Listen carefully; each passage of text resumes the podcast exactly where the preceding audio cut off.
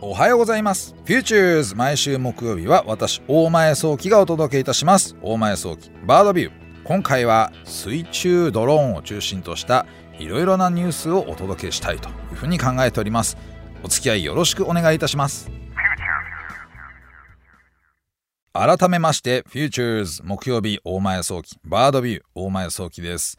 えー皆様いかがお過ごしでしょうか。まあね、夏も終わってしまいまして、こうね、秋も深まってくるという季節になってきてるわけなんですけれども、このね、夏、まあいろんなね、こう、水中ね、こう、興味を持って潜った人ね、まあスクーバーだったりとかね、シュノーケリングだったりとかね、そういうことをした方々はいると思うんですけれども、ついにね、ドローンもね、ホビーとしてこう水中を見れるような状況がね、だいぶ皆さんのね、お手元に届きやすくなったんじゃないのかなとニュースを発見したので、まあ、ここからね、今日はちょっとお話をしていきたいななんて思うわけなんですけれども、まあ、実はね、これ、えー私、こう視察しに行きまして、あ、いい商品だなと思ったので、これ皆さんに伝えたいなと思うことで、この夏には間に合わなかった。残念ながらなんですけれども極寒の冬にですね自分は潜らないけれども海の中を見てみたいというのはもしかしたらこのドローンがあったら叶えられるかもしれないなと。まあね、あの、ドライスーツを着て、え潜るぞという人は当然いるいるんですけどね、私そこまでは、あの、スクーバダイビングそこまでの熱意はないので、これさえ買えれば冬の海の中も見れちゃうんだったら買っちゃおうかななんて思う、そういうものなんですけどね。あの、チェイシング社というですね、こう中国のメーカーさんなんですけれども、もともとね、このチェイシングというその会社はグラディウスというふうなものを発売してまして、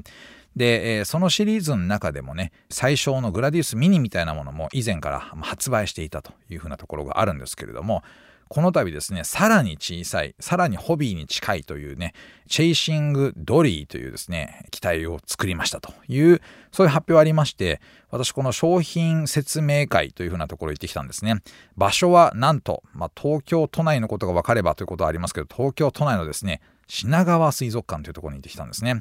あこう品川と言いながら若干品川駅で降りるとだいぶ遠いところにあるんですけれども、この品川水族館でなぜやるのかというとですね、まあ、当然こう水中ドローンなので、まあ綺麗なあ水中の景色を都内で簡単に見せようと思ったら、まあ、水族館でやると。いうふうなことになるわけですよね。で、ここね、あの、実はこう、クローズする時間ちょっと早いということもあるようで、えクローズしてからあこの商品の説明会のためにお借りしてというふうなことでやったようでしてちょうどねこうチューブ状になっている水中遊覧廊下っていうのかな？なんかそんな感じのネーミングの場所がありましてそこの中にこのチェイシングドリをですね3台、えこう動かしながら、えチェイシングドリーの雰囲気を伝えるというふうなことをやる、えそういうねこう発表会だったんですよね。で見てますとすごくね安定してる。でまあその機体そのものはねその水中ドローンっていうのはこうケーブルがつながっているものなので、まあ、どれぐらいの長さなのかなっていうと、まあ、大体10メートルぐらいなんですがこの10メートルの長さで、まあ、遊ぶホビーとしてはまあ十分なんじゃないのかなと。カメラもね HD というカメラでして、まあ、いわゆる今ね最近こう 4K とか HD とかいろいろと言われてますけれども一番いいあの最近のテレビで一番いいスペックなのは 4K と言われるですね、まあ、あの解像度がすごく高いやつ。でまあ DJI なんかのドローンではだいたい 4K のカメラが積まれてるっていうのはありますけれどもそれよりはちょっと小さい HD というクラスのやつですね。ちょっと前のハイビジョンみたいなイメージで思ってもらえるといいんじゃないのかなと思いますけれども、まあ、そのイメージが撮れるということでね、非常に綺麗なこの映像が撮れると言っても過言じゃないのかなと。さらにね、こうね、ライトもついてるんですよ。水中でね、こう撮るとね、ライトないとね、なんかちょっとしょぼい感じになっちゃうというかね、残念な感じになるんですよね。なので、こんな感じのものが普通にどこのご家庭でも撮影することができるというふうなあドローン出たぞと。チェイシングドリーというふうなものなんでして。でね、これ、まあ、とは言ってもね、こう、ドローン、お高いんでしょうというふうに皆さん思うかもしれないんですけれども、あの、米ドルでね、まずアメリカの米ドルで、えー見ると349ドルということで、まあ、日本だと5万円しないぐらいで多分売り出すんじゃないのかな、なんていうことのようなんですけれども、これね、まあ、あの皆さんのこのスマートフォンにこう接続をしてでそれで、えーこう運転をするというような形のものと、まあ、の本体は水上にですねこう出ている V とつながっていてその V が流れない限り 結構遠くまで行けるみたいな感じになってるんですよね。このね作り方がすごくいいなと思ってまして本当にね、こう、あ、おもちゃとして遊ぶのにはもう最高。でね、えー、信頼度も高い。もともとね、こう、半分業務用に近いようなレベルの水中ドローン作っているそのチェイシング社なので、えー、こうおもちゃ作らせてもなかなかいいものになってるんじゃないのかなというふうに思う次第なんですよね。まあねえー、重さは13キロということで、まあ、普段持ち歩くっていうふうなことを考えても、まあ、そこまで重くないのかなというふうなところもありまして、ね、これね、えー、これはちょっと買っちゃいたいなというふうに思えるものでしたね。2時間の充電でだいたい1時間ぐらい動くということで、やっぱりね、こう空中に浮くドローンってすごいプロペラを高回転させないといけないんで、エネルギー効率がね、まあ、どうしても悪いというふうなところところなんですけども、このドリーはね、2時間の充電で1時間動作できるということでいうと、かなり長いことね、水中を取れるということで、こうね、例えばその、ちょっとね、まあね、あんまり危険なところに入っちゃいけないですけれども、海沿いのですね、こう少しこう面白そうなところにこのドリー持ってって潜らしてみるだったりとかね、あんまりこう波の高くない日、ちゃんと穏やかな日に安全に地元のですね、海ちょっと覗いてみたいなみたいなことがあるとですね、こういったものが使えるんじゃないのかなと。まあただ残念ながらね、こう釣りに使えるかどうかってことを考えるとちょっと使えなさそうだなっていうのはどうしてもねこうね潜れるのが10メーターぐらいなんであそこに魚がいるとかなかなか捕まえられない可能性がありますからね、まあ、そういった意味で言うと綺麗な、まあ、ダイビングしてるぐらいの感覚のえー、ライトなダイビングしてるぐらいの感覚の絵を撮りたいなと思うと、まあ、これで十分いけちゃうんじゃないかなというそういうものでした。これねまあ、これから先10月の後半ぐらい11月にかけて販売するというようなことなのでまだね販売日決まってないようなんですけれどもぜひねこう注目していきたいなと思っております。まあね、えー、次にこの話をするときは多分多分ですよ。買っちゃったって話になるんじゃないのかななんていうふうに思っておりますで、まあ、あの、続きでですね、水中ドローンの話をちょっとね、こうしていきたいなと思うんですけれども、今のね、話っていうのはホビーの話ですね。いわゆるこう、皆さんがお手元にとってですね、自分の楽しみで、まあ、いろんなその撮影をするともともとねこうドローンでも一番最初に注目されたのはそういうねお手軽に空撮ができるドローンが出たということで、まあ、そっちのニュースが非常にこう飛びまあ何ですかねこうどんどんどんどんそのねこうニュースになって皆さんの耳にね届くような形になっていってで最終的に商用ドローンもあるよねと。いうことで、まあ、産業にどんどん使われてくるイメージになってくるんですけれどもそのまあねこう足がかりとなるねそのホビー用のドローンが、まあ、あの市場を作っていくっていうところはやっぱありましてでこれ空中ではあったというふうなことで言うと当然ね水中でもねそういうふうな状況にもなってきてるんですよね。ホビードローンから今度産業用の水中ドローンみたいな話になってくると。で実はね皆さんにも一回ねこうご紹介させていただいてるんですけれどもフルデプスという会社さんで伊藤さんねあの CEO の伊藤さん来ていただいて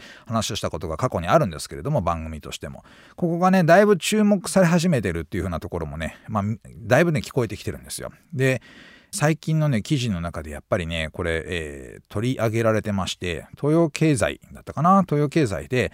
えー、この水中ドローンがねだんだんだんだん使われ始めているぞみたいなことを記事ちょっと前に見かけたんですよね。でこれ理由は結構明確でしてあのねダイバーさんが高齢化になってですね結局その危険なダイビングをその繰り返しするというふうなことがなかなかしにくくなってきているということと、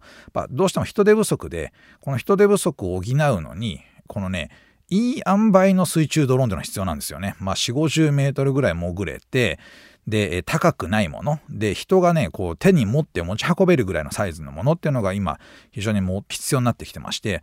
っていうのは1000メートル潜れるけれどもめちゃくちゃ重たくて人が持てないものだったりとかそういったものねあの1億2億かかるようなものだったりとかそういったのはあるんですよ。あとは逆にさっき話したようなホビー用のドローンですよね。まあ、潜れて30メートルぐらいかなみたいなタイプのもの。でこのね間がねなかなかないんですよ。人がちゃんと持ち運べてで、えー、数百メートル潜れてでそこでこう問題を発見して何かやんなきゃいけないと、まあ、もし問題があったらこう専門性の高い機械入れなきゃいけないだったりとかね。ただその専門性の高い機械っていうのは大きな船で行って大きな設備でやるのでお金かかると。どうせだったらやんなきゃいけないのどうなのってことの問題の発見に関してはもっとちっちゃいもので予算を下げてちっちゃくしてやりたいということがありまして、まあ、こういうね産業用ドローンの世界っていうのは水中でもだいぶねこうニーズがあるよねっていうふうに言われ始めております。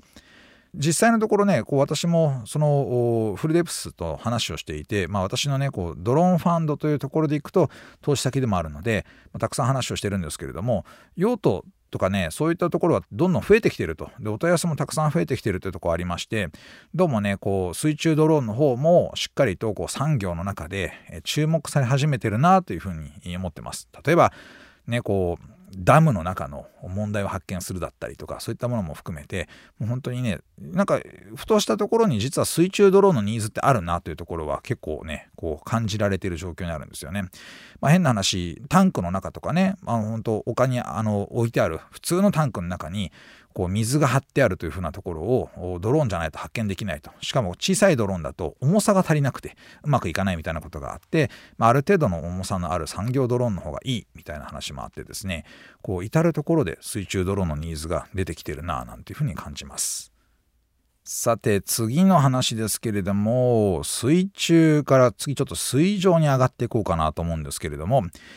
まあ、地上でね、こう、いろいろと見てると、ドローンでね、空撮をしてるとですね、特にね、あの、海岸なんかで、こうね、あ、ゴミがあるな、なんてことを発見しちゃうケースがあるんですよね。まあ、残念ながら、どうしてもね、こう、波に打ち寄せられて、海岸沿いっていうのはね、最近ゴミが多いというふうな状態になってまして、まあ、原因、いろいろとあるんですよ。もちろんね、その磁場で捨てられてしまうってこともあるんですけど、そうじゃなくて、他の国から届くゴミっていうのが今、結構問題になってきてまして、例えば、日本だと日本海側っていうのは、まあ、中国とか例えば韓国とかそこからまあゴミがこう海流に乗ってやってくるみたいなことも結構構ありましてねなのでプラスチックの成分を調べると実はどこの国からこう流れてきたのかが大体わかるみたいな話があるんですけどねそういったことも含めてプラスチックごみとその海洋資源海洋のその問題みたいなことをつなげて考えるケースが結構多いんですよね。まあ、そんな中でタイのですね、海洋プラスチックごみの研究というのを、まあ、九州大がですね、タイ・バンコクの方で、えー、作るということがありまして、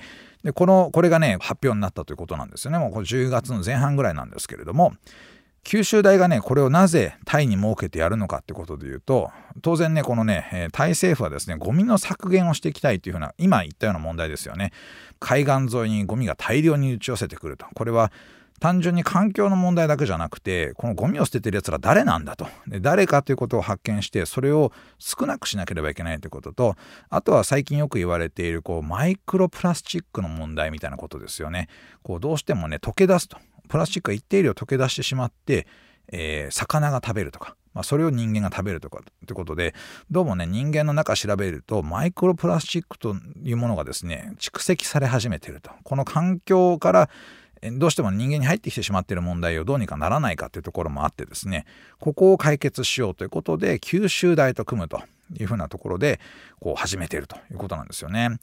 で、えー、これはね JICA がちゃんと協力して間で入っておりまして世界中のその海洋プラスチックゴミのですね、えー、なんとか解決したよねってことでどうもですねこう調べてみると世界の海洋プラスチックゴミの約3割がですね東南アジアから出てるんじゃないかと言われていると、まあ、さっきお伝えしたようにどこの国のどのプラスチックなのかってね成分調べると分かったりするんですよ。まあ、結果としてこう海洋プラスチックのゴミを解決するために東南アジアの人たちがまず解決の糸口をつかもうということで、まあ、タイはね特にそこに熱心に始めているということだと思うんですよね。でも私の方でいろいろとこう見てますと例えばマレーシアでもそういった問題があるという認識をしていたりとか、まあ、日本でもね特にこう日本海側を中心としてやはり問題が多いというふうなところの認識もあってですねどうにかしてこの海洋プラスチックごみをしっかりとマネジメントしようとまあなかなかねこう処理をして全部なくすってことは難しいんですよ。ただどこからどう流れ着いていて実態がどうなってるのかまず把握しないといけないよね。ここにドローン使えるんじゃないかと。でドローン使い始めてちゃんとデータが揃ってくるとですねえ突き返すことができると。まあその国にですね、あのゴミちゃんと処理してくださいねっていうようなことを突き返すと。まあ場合によっては本当にゴミを持ってっちゃうってこともあるかもしれないですよね。これだけゴミ問題が大きくなってくると、そこももしかするとやんなきゃいけなくなるかもしれないと。まあ、あの、いろいろなその海外の国をまたいだこの海洋ゴミ問題。を解決するっていうのはこれからちょっとね熱いトピックになってくるかなということで私もですね、まあ、身の回りでこの海洋ゴミプロジェクトというものがですね徐々に立ち上がり始めたなというふうに感じております。11月中もしかしたら皆さんにねこうなんか報告ができる可能性もあるんじゃないのかなと思うんですけれどもこのね海洋ゴミ問題ドローンがあこうね何かうまいソリューションになるんじゃないのかなということを期待しているというところでありますね。で最後にもう一つお伝えしたいことがありまして、まあ、これはねそうだったよっていう過去のね話からこうね突然記事としてこう見つけたもんなんですけどもね10月の前半日経さんの新聞見てたらですね金沢工大のところで、まあ、ドローン空撮のイベントやってそれが大盛況でしたよみたいなこうニュース見つけたんですよ。実はこれまあ私のねこう関わっている会社さんでドローンエモーションっていうね、まあ、ここにも来ていただいた田口社長がですねこう関わっているというふうなところなんですけどこのね金沢工大の方で白山市の鳥越地区のひまわり畑にですね、まあ、ここでイベントやりますよってことで、えー、いろいろとこう募集をかけたらですねなんとそので8,000人も集まってこの夏の間のね一大観光拠点になったんじゃないかというふうなニュースが入ってきたんですよね。でこれね面白いなと思うのは何でもないひまわり畑が観光資源になりうるというふうなところがあってですねこれねキーワードやっぱインスタ映えという話なんですね。なので来年の夏、またこれからの冬もですね、このインスタ映えによる観光資源化みたいなところっていうのは結構面白いね、可能性があるんじゃないのかなと思っているので、皆さんもですね、ぜひ考えてみてほしいな、なんていうふうに思います。お送りしてまいりました Futures 大前早期バードビューいかがでしたでしょうか、まあ、今回ね水中ドローンの話が中心だったというところなんですけど本当ねこう水中のねドローン利用って増えてきたなと思います。皆さんの周りでねこう水中で使えるかもっていうところがあったらですねぜひ、まあ、フルデプスまたはですねあのチェイシングドリー、まあ、それでもいいかなと思いますので調べてみてほしいなというふうに思いますね。さて番組のメッセージお待ちしております。ウェブもしくは Android、iPhone のアプリストアで JFN パークと検索してください。そのパーク内にある番組 Futures のメールフォームからお送りください。JFN パークでは番組情報のほか音声ポッドキャスティングも配信しています。番組 Facebook ページも見てみてください。Futures 大前早期バードビー私とはまた来週お会いしましょう。